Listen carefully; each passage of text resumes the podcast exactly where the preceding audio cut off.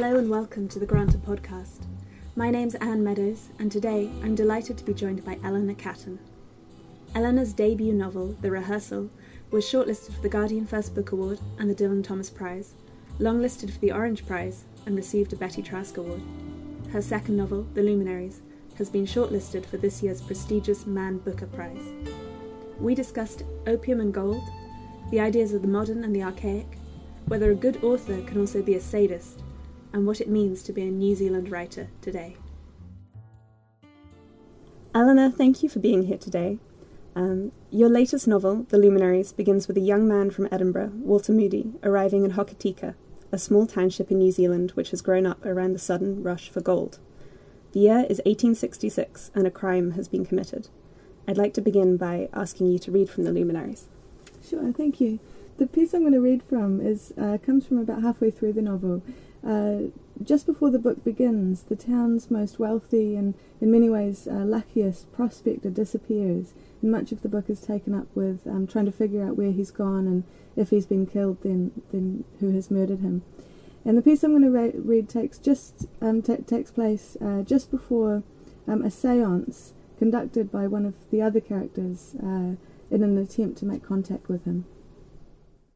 The hanging sign outside the Wayfarer's Fortune had been repainted so that the jaunty silhouette with his Dick Whittington bundle was now walking beneath a starry sky. If the stars formed a constellation above the painted figure's head, Mannering did not recognize it. He glanced up at the sign only briefly as he mounted the steps to the veranda, noting as he did so that the knocker had been polished, the windows washed, the doormat replaced, and a fresh card fitted into the plate beside the door. Mrs. Lydia Wells, medium spiritist, secrets uncovered, fortunes told. At his knock he heard female voices and then quick footsteps on the stairs ascending. He waited, hoping that it would be Anna who received him. There was a rattling sound as the chain was unhooked. Mannering touched the knot of his necktie with his fingers and stood a little straighter, looking at his faint reflection in the glass. The door opened. Dick Mannering. Mannering was disappointed, but he did not show it. Mrs. Wells, he exclaimed, a very good evening to you. I certainly hope it will be, but it is not the evening yet. She smiled. I would expect you of all people to know that it is dreadfully unfashionable to arrive early to a party. What would my mother call it? A barbarism. Am I early? Mannering said, reaching for his pocket watch in a pretence of surprise. He knew very well that he was early. He had desired to arrive before the others so as to get a chance to speak with Anna alone. Oh yes, look at that, he added, squ- squinting at his watch. He shrugged and tucked it back into the pocket of his vest. I must have forgotten to wind it this morning. Well, I'm here now, and so are you, dressed for the occasion, very handsome, very handsome indeed. She was wearing widow's weeds, though her costume had been enhanced, as she might have phrased it, in various small ways, and these enhancements belied its sombre tone. The black bodice had been embroidered with vines and roses, stitched in a glossy thread, so that the designs winked and flashed upon her breast. She wore another black rose upon a band of black that was fitted as a cuff around the plump whiteness of her forearm, and a third black rose in her hair, pinned into the hollow behind her ear. She was still smiling. What am I to do now? she said. You have put me in a dreadful position, Mr. Mannering. I cannot invite you in. To do so would only encourage you to arrive early on other occasions. Before long you would be inconveniencing men and women of society all over town. But I cannot turn you out into the street either, for then you and I will both be barbarians, you for your impudence, and me for my inhospitality. Seems there's a third option, said Mannering. Let me stand on the porch all night while you run mull it over, and by the time you make up your mind, I'll be right on time. There's another barbarism, said Mrs. Wells, your temper. You've never seen my temper, Mrs. Wells. Have I not? Never. With you I'm a civilized man. With whom are you uncivilized, one wonders. It's not a matter of with whom, said Mannering. It's a matter of how far. There was a brief pause. How grand that must have felt, said Mrs. Wells presently.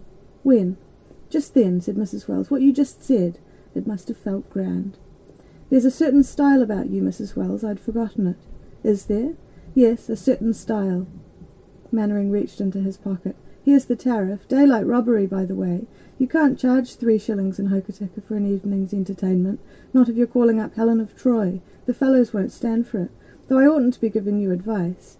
As of this evening, you and I are direct competitors. Don't think that I don't know it. It'll be the Prince of Wales or the Wayfarer's Fortune when the boys turn out their pockets of a Saturday night. I'm a man to take notice of my competition, and I'm here tonight to take notice of you. A woman likes to be noticed, said Mrs. Wells. She accepted the coins and then pulled the door wide. Anyway, she added, as Mannering stepped into the hall, you're a rotten liar. If you'd forgotten to wind your watch, you wouldn't have been early you'd have been late. The part from the novel which you just read, the seance that takes place, it, it's clear to the people watching it, or to at least some of the people watching it, that it is largely a, a sham. But there are ghosts and ghostly events and events in the novels, in the Luminary, sorry, which can only be explained as supernatural. So, I suppose my um, my first question is how far into into sort of modernity did you feel that that the characters were you know because they hmm. have some of them still have these kind of archaic beliefs but the novel backs them up does that make sense? Yeah no that makes total sense. I think that in a lot of ways the way that the novel is structured um, took root in a kind of slightly strange place. Um, when when I was studying creative writing, I studied at the University of Iowa, the Iowa Writers Workshop, and um, I was part of a wonderful class that Marilynne Robinson conducted there, uh, where she talked about um, um, paradox.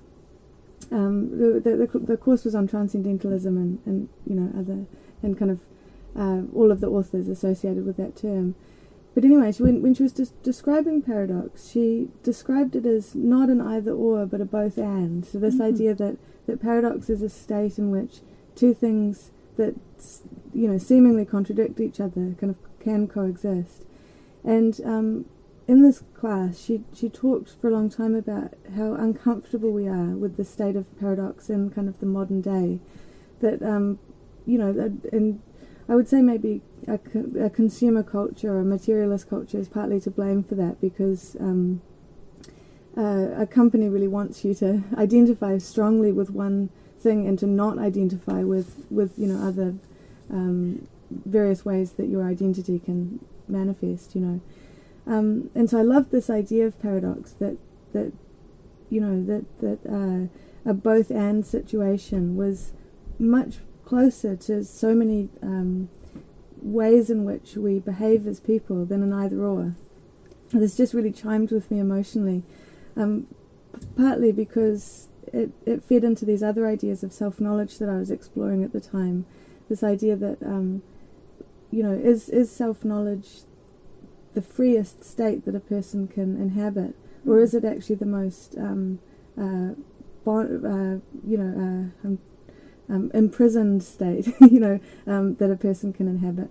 If if you are if you are fully in fully cognizant of your own self, Mm-hmm. Does that mean you have to be that self, or that mean does that mean that you are free to not be that self? Um, anyway, so this is kind of a roundabout answer, but in in the novel, really there are kind of two stories that are happening um, um, at once, and one is um, true to the novel's events but impossible, mm-hmm. you know, supernatural, and the other one is false but plausible. Mm-hmm. And so I kind of wanted to present the reader of the book with with that paradox at the end that they could they had to maybe choose which you know how how to navigate between those two stories that they just they just seen kind of play out um, over top of one another. And these two parallel stories, I mean, they're manifest on the on the page with the sort of the chapter headings, and then the events within the chapter, which kind of there's there's increasingly as the novel goes on, these two things become discrete rather than c- continuous. Is is that part of the uh, the paradox? Yeah, I think so. Yeah, I mean, in in constructing the book, I used um, uh, real astrological charts or astronomical charts, really. I found these um, wonderful star generators online and was able to plug in the latitude and longitude of the gold rushes and just have a look at what was happening in the skies and try and see if I could find a story there. So that's really how the plot began. Um, I, you know, I spent a couple of weeks really early on, this is maybe three or four years ago, just watching the skies revolve around the heavens for about maybe the equivalent of about four or five years, so between mm-hmm. 1865 and about 1869, and um, and in, it was in 1866 that I saw the, the the most kind of interesting astrological movement, just things that I wanted to follow, um, and I guess you know in a, in a way that the the book is historically faithful to the to the position of the sky, of, mm-hmm. I'm sorry, of the position of the planets and their apparent motion through the signs of the zodiac, much more than it's faithful to the events of the the gold rush, you know, the, of New Zealand history. That's really interesting. Um, could you uh, could you talk a little bit more about what you saw in the stars in 1866? Sure. Yeah. Well, um, at this point in my research for the novel, I had read up about um, the kind of the figures, the main figures of the of the zodiac. So this is the the twelve signs, and then the the seven astrological planets. Uh, really, they're so-called planets because they include the sun and the moon, which obviously aren't planets. Um, and I, I felt like I had a fairly good idea of, um, you know, the the kind of principles that that uh, lie behind the twelve uh, signs of the zodiac and the forces of influence that that are brought to bear upon those signs by the by the seven planets. And so I kind of, you know, I I, I knew um, I knew what would be interesting if I saw it, um, what, what what would be out of the ordinary. And the the the thing that attracted me to to 1866 and to January 1866 in particular was that um, there was a triple conjunction that I saw in um, Sagittarius. So just to kind of give this a bit of um, context, Sagittarius is the the house of the zodiac that Jung, the psychologist Jung, believed was the house of the um, collective unconscious, mm-hmm. um, and as one of the houses, so one of the kind of uh, segments of the heavens um, that's associated with a certain stage of life or um, the evolution of a, a, thought, if you like. Um, as as a house, it, it uh, governs and is concerned with adventures and um, and you know adventures of a kind of an epic nature, like kind of setting out from home and, and, and leaving everything behind and going off to discover yourself. So I really liked this immediately, and what I saw was that um, the three planets in Sagittarius were um, Mercury, Mars, and Jupiter. So they're these very um, you know Mars, the planet of force, Jupiter, the planet of kind of governance and um, you know, the social contract. And then Mercury, the planet of, of reason and logic, who in my book is uh, kind of emblematized in Walter Moody, the character who arrives in the at the, at the very beginning. Um, so I really liked this immediately. Like I, I wasn't quite sure what I, where I, where I was going to go, but I really liked that the book would begin with um, with Mercury, the the the kind of the storytelling uh, planet of reason, entering the the house of, adve- of, of adventure, kind of epic adventures, it seemed very normal to me that with that in place, what would begin was would be somebody telling a story. And in the luminaries, the first person to speak is Balfour, the Sagittarian mm-hmm. character, who then is the kind of takes on the storytelling role. Um, the other thing I noticed, which was which, which I also kind of knew that it was something I wanted to follow, was that these planets were just behind um, two other planets, the Sun and Venus, which were both in, in Capricorn. And so looking at the the way that 1866 rolled forward from the perspective of Hokitika, it was as if these three planets were following the Sun and Venus. And I really liked this idea that the that Mars, the planet of force, would be just behind Venus, the planet of desire, mm. and there would be this kind of, um, you know, you know, similarly with um, planet, uh, sorry, the uh, Mercury, the planet of reason, being kind of a, just a step behind the animating desires that were kind of fueling this mystery, mm. which seems very much like what a uh, a normal detective story, um, you know, how how it operates. The the uh, detective figure is always kind of one step behind until the hmm. moment mm. where they they're finally able to put everything together, and then they catch up with um, with the narrative, which which happened in 1866. and Walter Moody, um, yeah. that seems especially apt for Walter because he he does put together the mystery more or less of what's happened, but uh, we learn quite early on that he has uh, no experience of love.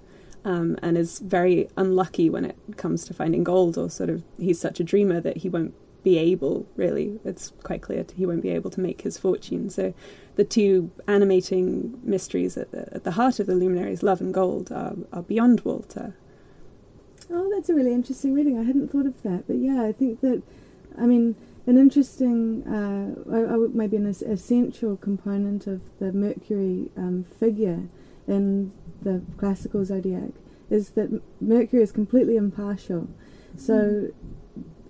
What this means is that um, a mercurial force can be um, uh, completely logical, but also a, a, a, trickster and a deceiver. And it's really, although you know, you're right to say that uh, Moody is is kind of absented from a lot of the uh, main um, engines of the plot. He's kind mm-hmm. of he's he's able to look at them as an outsider, which is a privilege that that none of the other um, characters have. Um, at the same time, he's he is the one who kind of engineers this this false story. Um, you know, l- later on in the novel, he's instrumental in kind of um, bringing this this false story to light, really, and constructing it. Right. Yeah. Yeah. Um, it was interesting to me that he'd come from Edinburgh because that's one of the homes of the detective story as well. Because Conan Doyle was was writing in Edinburgh when he was writing Sherlock Holmes, even though it was set in London. Oh, that's something. Wonderful. I didn't know that. Oh, really? Oh, yeah, that wasn't deliberate. Cool. Oh. um, so this this ad- astrological structure that you've used, I mean, it's an incredible. Um, it's an incredible sort of constriction, isn't it? A thing to place on yourself as a as a novelist that you've kind of got this everything sort of mapped out for you. Did did that feel that that did that ever come into conflict with what you wanted to write, or? No, it didn't actually. I, I felt it was a real. Um, it, it was always exciting. The, this idea of having this challenge kind of placed on me from the very beginning. Um, yeah, I have a I have a friend in the states who's been for a long time calling this novel my inconvenient novel. You know, you know, because I was mired in this book for quite a long time and um, kind of not not really being able to see the end uh, and not knowing whether the astrological conceit would would work um, which kind of made for a very stressful um, three or four years. Um, but I don't know. There was there was something about that inconvenience, about having to to solve a puzzle really, um, that really unlocked my imagination, or made or made me hmm. work imaginatively so much harder to to um, to kind of bring it to life. It's yeah, I would say it's not it's not as all at all as um, maybe academic a project as you might believe just because uh, the zodiac is so inherently psychological, mm-hmm. and the way that it it um, it it behaves internally, it's so it's so psychological. I, one of the things that came to me quite late in the process is that the the seven planets are really um, you could refigure them to in you know in in in a way that would um, reflect the um, the Freudian ego, id, and superego, in the sense that um, if you take away Mercury, who's the, you know, the, who's really language and, and our kind of powers of intellect, um, that's what he, re- or that's what that represents, not he. um, the the remaining six planets all operate in pairs, and it's in that pair that they kind of have a push pull relationship. So mm. um, the sun and the moon, um, or you know, known by astrologers as the luminaries or the lights, um, are, you know, in my mind, re- represent the ego in the in the sense that the sun is your outward ego, and the moon is your your kind of interior ego. It's the the side of your personality that you have to, you can you're in conversation with, but you kind of have to um, conceal in order to be that kind of solar self, you know. Um, v- uh, Venus and Mars, similarly, mm. uh, um, for me, kind of in a weird way, represent the id. The Venus being your desires, and Mars being how you're going to execute those desires or fulfill them. And then Jupiter and Saturn are the superego, you know, they're kind of governing your more social consciousness. And so once I kind of started reading the zodiac in a very psychological way, each uh, uh, horoscope that I generated for the book, it, I, I, knew that there was a story there. I just had to mm. kind of mm. figure it out somehow. I had to, I had to make it work. That's wonderful. Um, I do want to ask you about the the structure again because I'm just so I'm so interested that um, that you that you chose this, and um, I think it's wonderful. I think it's completely wonderful, and I think that you're absolutely right that it just fits so perfectly with the plot. It's not something superimposed. I mean, it's it's, it's you know inherent in, in everything that you've written. Mm. But um, I read that originally you had intended to use the golden ratio um, to to structure the book, and the lum- the Luminaries is, is a very different novel to the rehearsal, but the rehearsal also played around with time and structure. So it, it seems to me, as a reader of your work, that these are things that you're drawn to again and again, mm. that complexity attracts you. I, I wonder what you would say about that. Yeah, well, I mean, the, the golden ratio is kind of still in the Luminaries. It was one, it was the one structural aspect that I just wasn't able to pull off. Um, if I had pulled it off, the the book would have been around about I think 150 words, a thousand words longer than than it than it is. So that that was the reason why I had to go. Um, but it's uh, still in the book in the um, the the section dividers. Um, the the little symbol that we use to kind of show the passage of time is the Greek symbol phi, mm-hmm. which is um, which I really love as a symbol for um, what I was trying to do in the luminaries because it's a it's a circle um, over which the capital letter I has been superimposed. And I love that there was there are these two symbols of selfhood. First of all, the, the the circle, which kind of denotes unity, and then second of all, the capital letter I, which in English obviously means the self, kind of existing together. I thought that was kind of spoke to the heart of the book in a nice way.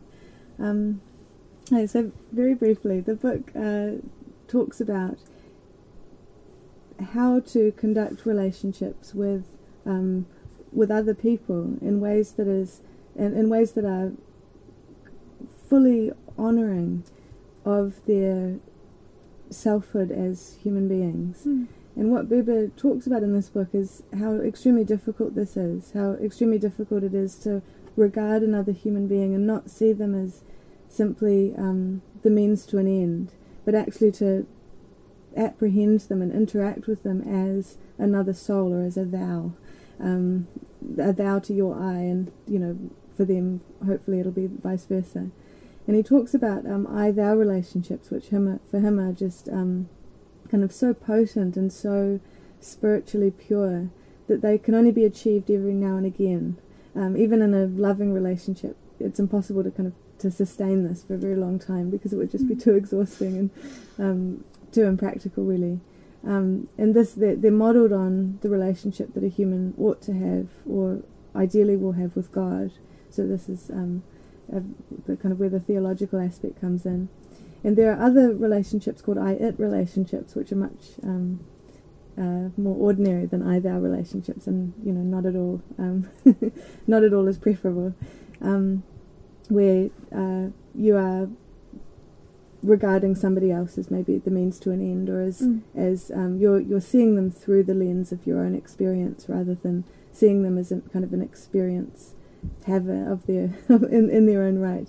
Um, but anyway, I was I I read this book and I, I just um, it meant so much to me, and I had it was going around my mind, um, and kind of I was every absolutely everything I touched, I was trying to see it in Martin Buber ways, you know. And um, around about this time, I was also reading um, the book Gödel Escher Bach, um, which is a, a an, another very wonderful book about um, the idea of repeating patterns in um, in math, you know, mathematical patterns in music and in art. And the book deals with um, Gödel, the mathematician, um, M.C. Escher, the um, painter, and um, Bach, and talks about um, systems that are capable of repeating themselves or sim- systems that are capable of self-replicating. Um, anyway, I, I, you know also really recommend this book. And um, when I was reading Gödel Escher Bach, I was having a conversation with friends of mine who are also writers, and we were wondering why it was that that those three artists, why it was that none of them were artists that worked with words, mm. and whether it was possible to make a, a self-replicating system using language, um, you know, which is quite a different project than using using paint or using music or using mathematics, and. It, and at some point, these these two ideas merged, and I started looking at the golden ratio and thinking, would it be possible to to to make this work structurally, um, to make a book that is structurally um, predicated on the golden ratio in some way. Mm-hmm. And if if I could do that, would we would we regard it as a thing of beauty in the same way that we regard paintings that are predicated on the golden ratio as a thing of beauty? Um, you know, so I, I this this was all very early on in the writing process, and it kind of fed into the um, the the writing of the book. Um, but you know, as I said, I had to abandon it um, because it, it, was just a little bit too unwieldy. But the, the ideas are there. That's fascinating. Um, just to go back briefly to what you were saying about I thou relationships, um, the Luminaries has uh, there are a great deal of sort of unfortunate and sometimes violent things that happen, but one of the motivating forces of the novel is, is love and compassion, and obviously there's um, Anna and Emery, I, am assuming that that's an I thou relationship, you know, that yeah. they're, they're sort of twinned and there are all these wonderful images of them doubling each other when, when they find each other again. Um, but there are also sort of small, extraordinary acts of compassion. I'm thinking of um, the the woman who saves Arsuk when he's when he's been beaten, and uh, various other sort of small instances. So, compassion is obviously very important to you as a writer is it is it important as a reader as well? You, are you drawn to works which are sort of kind? Well, that's a really interesting question. I think that that I think that literature ought to be redemptive um, in some way. I think that it's it's very difficult to to love a book that doesn't have love in it, mm. and loving a book is really important. Um, I think to a reader because it's sustaining. It's you know, um, you know, I, th- I think back to, to books that I read when I was a, a a young adult or even as a child, and the love that I felt for certain characters is so intense. It's it, it almost definitely surpasses a lot of the like real people in my life from those from those years. You know, and then you, when you read a book again and you find that the characters changed a little bit, and it's this very it's almost like meeting an old lover in a bar or something, and you kind of think, "Oh, look at us now. We're so, yeah, we're so, we're so different, and yet we're so the same, and we we have these shared memories." Um, could you tell us? Could you tell us a little bit about the uh, the books that you loved, that you still love, or the characters you love? Oh, sure, yeah. I mean, I I was really fortunate when I was growing up because my mum was a children's librarian, so um, she was just always bringing books home. Um, uh, for for me and my siblings to read, and so a lot of um, a lot of the classic books of children's literature, you know, um, a book like a little the um, a little princess by um, Frances Hodgson Burnett. Um, I must have read I don't know fifty or hundred times. Um, yeah, and also and also a lot of uh,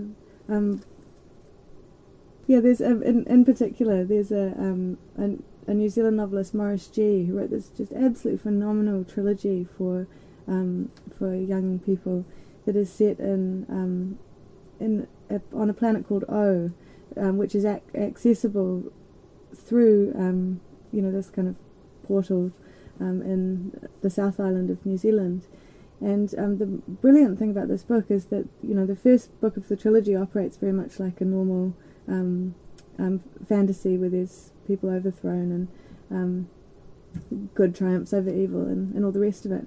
But in the second book, um, the characters in the first book who um, the the young children who who vanquished the the um, the evil lord. Um, th- there has been in the intervening time there has been this religion that has uh, been built up around these events, and the the children have become against their knowledge and definitely against their will. They've become mm. gods in this culture. And so when they return to this world, they introduce themselves and immediately are arrested for having blasphemed because they have taken on, they've spoken the words that, that you know, uh, that by speaking their own names, they you know they've they've committed a terrible crime, and it's just a one. It's absolutely wonderful, and that's only the second book of the trilogy. You know, it was another book that was another trilogy of books that was really important to me. And I, I read somewhere that you're thinking of writing a book for children or older children. Is that is that true? Yeah, I mean, I've had a I've had a a, a fantasy thingy in my head for a long time. Um, I think that a lot of it was exercised. That's maybe with an exercise with an O or with an E. I'm not quite sure. In the writing of the Luminaries, because you know the the Luminaries is such a plot-driven um, um, book, and in a way, kind of behaves quite a lot like a children's novel. I think, um, even though um, you know, even even though the the content would maybe make that make that impossible. But even uh, you know what? Yeah, oh, I don't know. that's, no, that's very interesting. Yeah. I mean, I suppose that um, the good the good end happily in the luminaries, or most of them, and the bad end unhappily. You know, it's kind of got that classic novel structure where most you know most people are redeemed or, or, or punished. Yeah, yeah. I've always been really taken by that. Um, the advice that Chekhov gave in that letter where he says no one must be humiliated, Mm. um, and how important this is for a writer to remember to humiliate nobody and to to give everybody a chance at being good, um, at, at kind of doing well. Um, one of the reasons why I think that's a really smart piece of advice to give um, to a writer is that you, as as a writer of fiction, you really have you're really an absolute ultimate god. Mm. You can make anything happen. You've there's no con- constraints on you whatsoever. You can bend the laws of the universe if you want. You can ma- invent, invent new ones, and what what your characters are capable of is entirely up to you. Mm. And so I think making creating worlds where what characters are capable of is actually very sm- small and kind of mean and narrow is you're you're you're the, I, don't, know there's there, there's something about the whole project of what you're doing that becomes compromised then Mm. um yeah That's interesting. No, that's really interesting. One of my favourite novels um, is uh, is Madame Bovary, which is a, a classic and an incredibly beautifully uh, written piece of work. But I think that ultimately it's quite a, a cruel novel. You know that Emma is given all of this time to to develop, but her mind is, is constrained at the beginning, and her ending is incredibly violent um, and and cruel. And I remember reading that um, uh, various theories abound, but I remember reading that Flaubert had based her on his his former lover and read his former lover's letters in order to form the character of Madame Bovary, and that it was essentially a, a sort of a piece of revenge.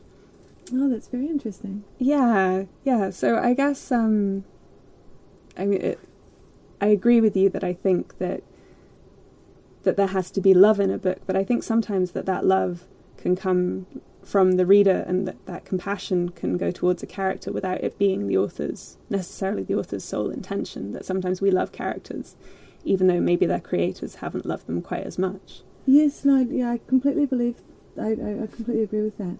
I think one of the interesting things about Madame Bovary is how it begins, and Charles uh, Bovary is, is shamed at the very beginning of the book, and we, in in that way, I think weirdly the book does actually engender a kind of compassion in us because we Mm. start seeing Charles as Emma sees Charles from the very beginning, and I like this idea of compassion being, you know, from the Latin com meaning just with, so just a feeling with somebody.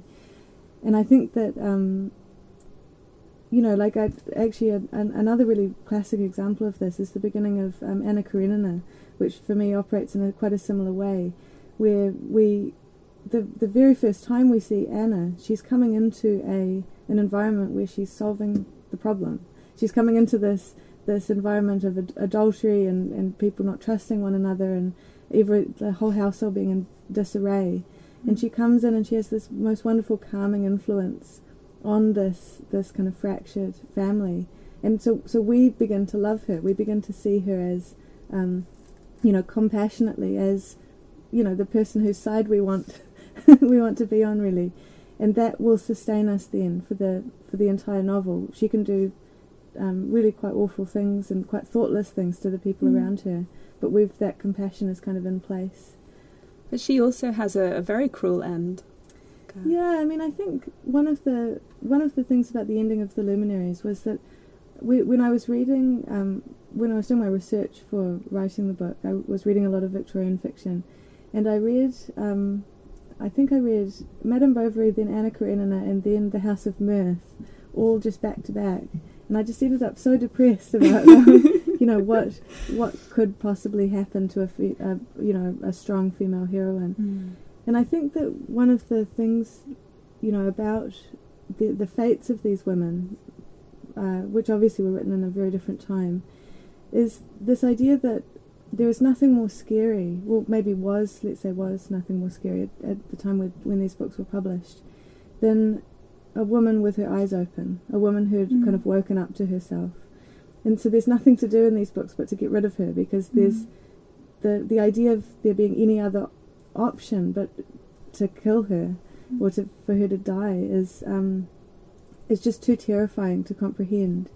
And so I knew from the start that I really didn't want to do that in the Luminaries. And I don't think this is too much of a spoiler, but um, one of the things that um, happens in the book is that um, the two luminary characters, Anna and Emery, effectively change places. So Mm. they have a kind of um, a kind of a dance, I, I guess, or a cosmic kind of interchange that goes that goes on, and Anna ends up taking on um, a lot of, well, well, really all the the solar qualities in the relationship, and really ends up in a much better place in the Mm. novel than than Emery does. And so I was I was quite I was quite. Uh, uh, deliberate about that. Like I didn't, I didn't want to kill her off at the end of the um, at the end of the book. And really, when the book begins, uh, again, this is kind of not. I don't, I don't think this is quite a spoiler, but um, it's rumored that she has um, attempted suicide. Mm. And the I, I what I wanted to do in in kind of exploring that territory is show up how how readily and how almost greedily the men around her are, are insisting on this reading of this event.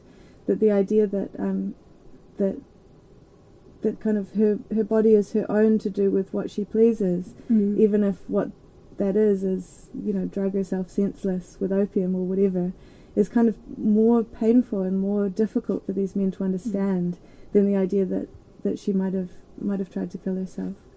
And there's, she says, um, I think to, to Gascoigne that uh, every man wants his whore to be wretched, and there is clearly a, a comfort for the, the men who, even the ones um, like uh, like Edgar Clinch who love her, they love her when she's insensate and you know when she's drugged up, and they love her her wretchedness. They don't want to help her out of it. No one no one really tries to help her out of it except Emery. Mm. Yeah, and I think that that comes back to Martin Buber actually. Um, the way that that I kind of conceive of the um, the ensemble of the luminaries is that Anna and Emery, the the sun and the moon characters, are very unreal to all of the men of the Mm. zodiac in a way. I feel like um, they project all of their unhappiness onto Anna, um, and also all of their hiddenness, all of the things about themselves that that they they wouldn't show to the other men. Anna kind of becomes this repository for all of these these kind of uh, um, uh, these emotions and, and thwarted desires. And on the other hand, Emery becomes the repository for for all the things that are kind of um, sunny and and outward looking and, and kind of fortunate. Um, whereas actually on paper he's he's not terribly lucky at all. He's just perceived to be lucky because Mm. he's um, he's kind of enthusiastic, naive. He's young. He's um, and he gets the girl. You Mm. know? One of the really thrilling things about reading the luminaries is that you are completely immersed in this in this world in your 1865 and 1866 Hokitika, which is a small town on the west coast of New Zealand. Um, and it rains a great deal, and Mhm. it's it's often very grey, and there are all these wonderful descriptions of, of the water um, that that goes up the river to where the, the camps are, and the camps themselves, and it's I mean, there's no way that this novel could have been written about anywhere else because obviously the Hokitika stars are the stars that determine the characters. So I guess um, it feels it feels like a, a huge departure for you from the rehearsal. You, know, you've written this amazing New Zealand novel, and I wanted to just sort of know: was there ever a point at which you thought you'd set it anywhere else, or was it always was it always going to be Hokitika? And how did you find Hokitika? I mean, when how did this happen? Well, um, I grew up in Christchurch, which is on the east coast of the um, South Island, so kind of uh, basically across the island from Hokitika, but you have to um, obviously there's mountains in the way. Um, there's a mountain pass in the way, and so um, the the road to the west coast. It's called the Arthur's Pass Road, and um, also the, the the west coast, both north and south of Hokitika, were um, really big part. Uh, uh, you know, really big part of my childhood. My family's quite outdoorsy, and so we always used to, um, uh, you know, go tramping and and um, and spend a lot of time in the outdoors there. I think that um, one of the earliest uh, sparks for the book actually came when I was about 14. Um, my parents, uh, enthusiastic environmentalists, and for a while we didn't um, own a car when I was growing up, uh, but they had uh, a couple of tandem bikes, and then we all had single bikes as well. And uh, it was a rite of passage in, our, in my family that each one of the kids uh, would get taken by dad um, on a tandem bike trip um, over to the west coast and back. So we would um, leave from Christchurch and go over the Lewis Passes, but north, and then um, you know, kind of put our hand in the ocean in the Tasman Sea, and then come back over the um, the other mountain pass. And I did that with my dad when I was um, when I was fourteen, and um, and I think that I, I just had a completely different appreciation for the size of the island and the the just the landscape, I think, because mm. by virtue of the fact is that when you're on a bike, everything's going past really slowly, and it's also jolly hard work. So you're kind of you've got this personal relationship with with each hill, you know, as you're kind of um, struggling up it. Um, so that yeah, I think that that that started um, that something started on that trip where I kind of felt I felt a kind of kinship with that that landscape that maybe I wouldn't have felt if I'd only been making those journeys by car. Um, yeah, I mean, I don't, I don't think that I ever considered a, a gold rush story that was not a West Coast gold rush story because the the West Coast gold rush was by no means the only gold rush in mm. New Zealand. There was um, by far the bigger um, gold rush was in Otago a few years prior to the West Coast strike, or first West Coast strike, and there were also other ones, um, you know, in the North Island and, and in various places. Um, yeah, I mean it's, it's it's hard it's hard for me to answer that really because it's it, the place and time seem so married. Uh, and yeah. Most of the characters in your novel are, are not native New Zealanders. They've come from somewhere else. Um, I think with with a couple of exceptions. With um, tam, is it Tamati? Oh, Tauwhare. Tauwhare. Yeah. Um, and uh, with the the banker um, Charlie Frost. Is that yeah, right? yeah, yeah, yeah, yeah. He's, he's the um, reluctant New Zealander. He's the reluctant New Zealander, and I was I was interested in that reluctance. You know, I mean, he's very mm. very. He feels sort of. Um, as though the, he he talks a lot about Britain and he you know pretends essentially that he's mm. from there and he distances himself from his family. Um, so the New Zealand that for the characters is is very new. I mean, did that did that sense of newness and strangeness help you to to write the novel? Was it was it interesting to you to see your yeah, country way, like that? Yeah, that's an interesting question. Like, I think that um, one of the burdens, um, strange burdens that exist for not only New Zealand writers but probably all um, relatively young countries who don't yet have kind of the uh, kind of a ballast of national literature behind them that they can really kind of uh, in, invest in and, and feel proud of. You know, obviously there's a wonderful tradition of New Zealand literature in um, in in our country, but you know, there's there's a lot of uncertainty as well about our place in the mm. world. Um, we're a very small nation and kind of have a you know a little brother kind of complex with respect to, or a little sister complex maybe with respect to um, our, our place, in, you know, on, on the world stage. Um, and I think that one of the ways that this manifests is in, in New Zealand literature, in contemporary New Zealand literature, is this curious blankness on the part of place.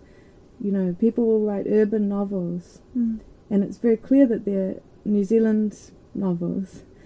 Um, there's not very many cities to choose from. It's probably one of about five that you know that they're set in, um, but there'll be this kind of um, fear about locating them too precisely, Mm.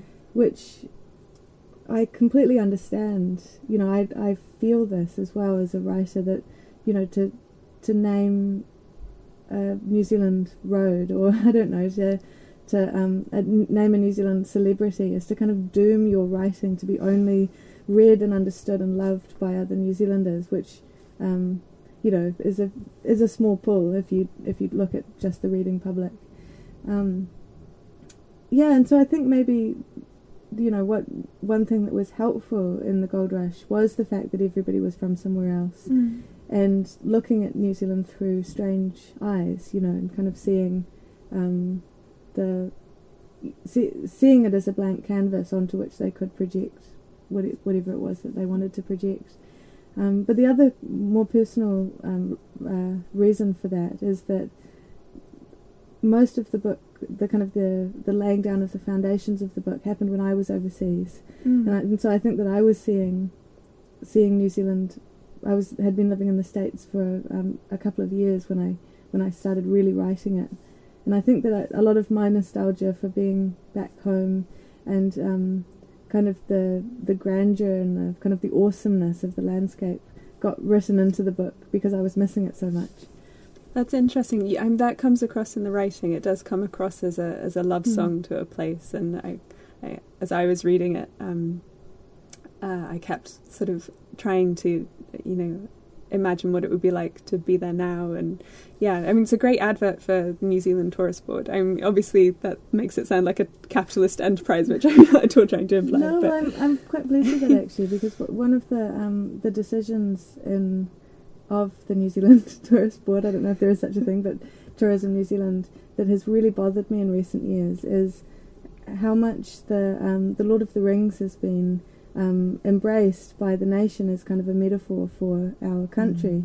And I think that the extremely problematic thing about this is that there are no native peoples in the Lord of the Rings and in the movies, which you know, it's fantastic that they were filmed in New Zealand and they, um, you know, the the that story of rising in the film industry by Peter Jackson and the, his his companies and that kind of thing is a wonderful success story.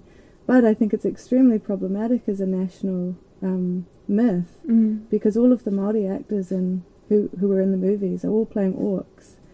Um, I hadn't realised that. That's really disturbing. yeah, and I think it, it, it really it really upsets me actually because I think that um, you know this this idea that as a country we will have taken on a mythology that is essentially an idealized Britain Mm. um, is just um, I, I don't know it's it's horrific to me. You know, I I think that one of the things that is the um, that we ought to be most proud of in New Zealand is the fact that our foundational document as a country is our constitutional document is a treaty, Mm. um, and I you know it's just it's the bicultural uh, nature of, of New Zealand society is obviously has problems of its own and and is far from being perfect, but um, I, I feel like that is the that is the thing that that is the flag we ought to be flying if we if we should be flying any kind of flag at all.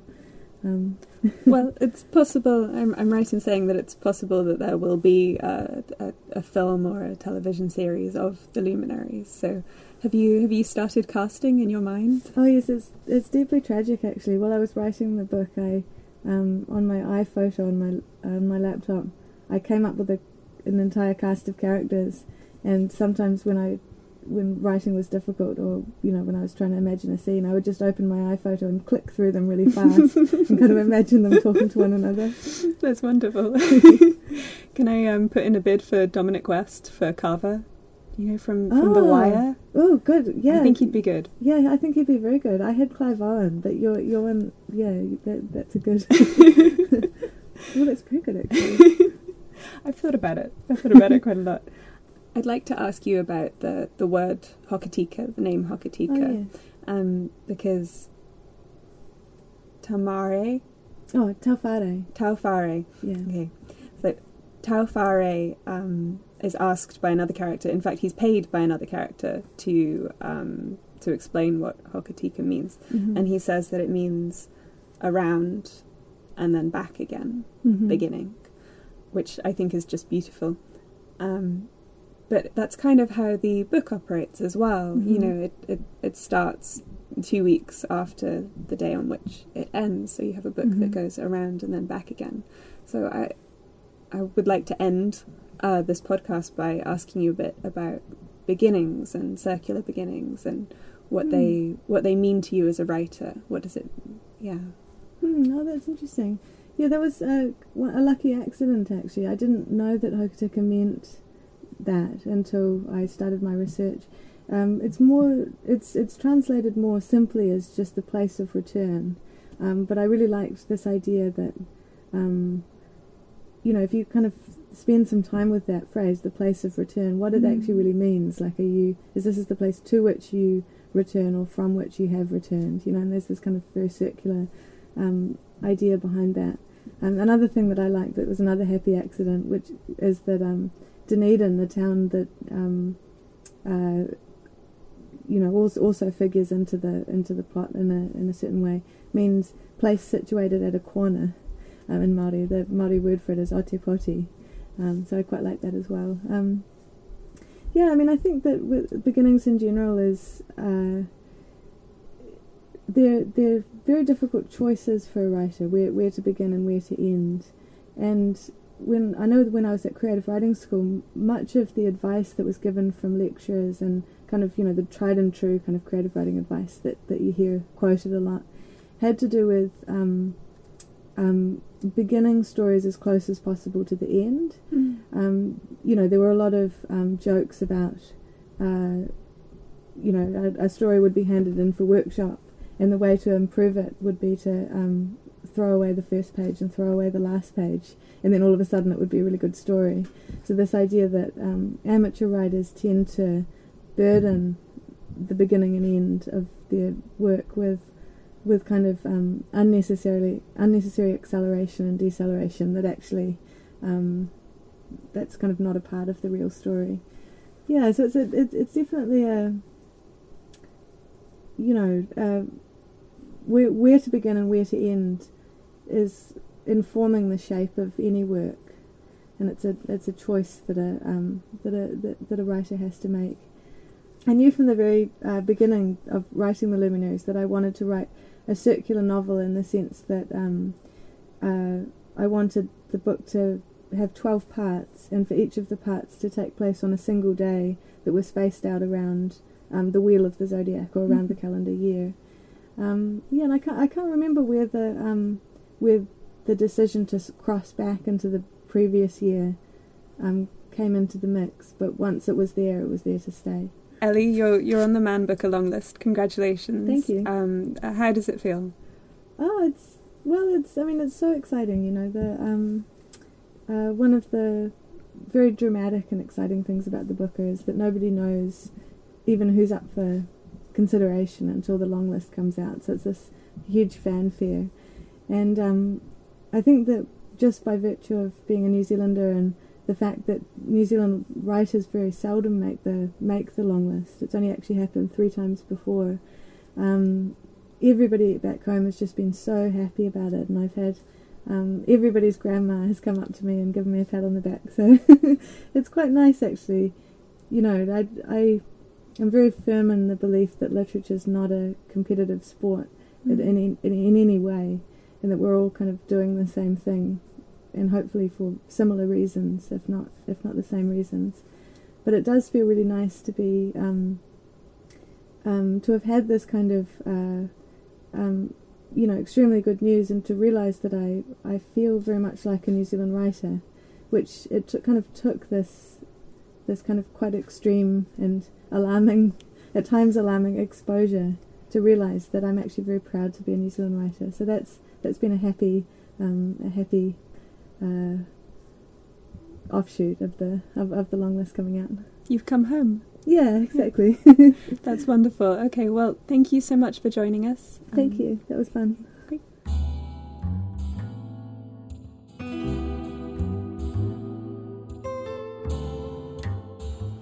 Thanks for listening to the Granta podcast, available on iTunes, SoundCloud, and selected British Airways flights. To subscribe to Granta or to hear more about our authors and events, go to www.granta.com.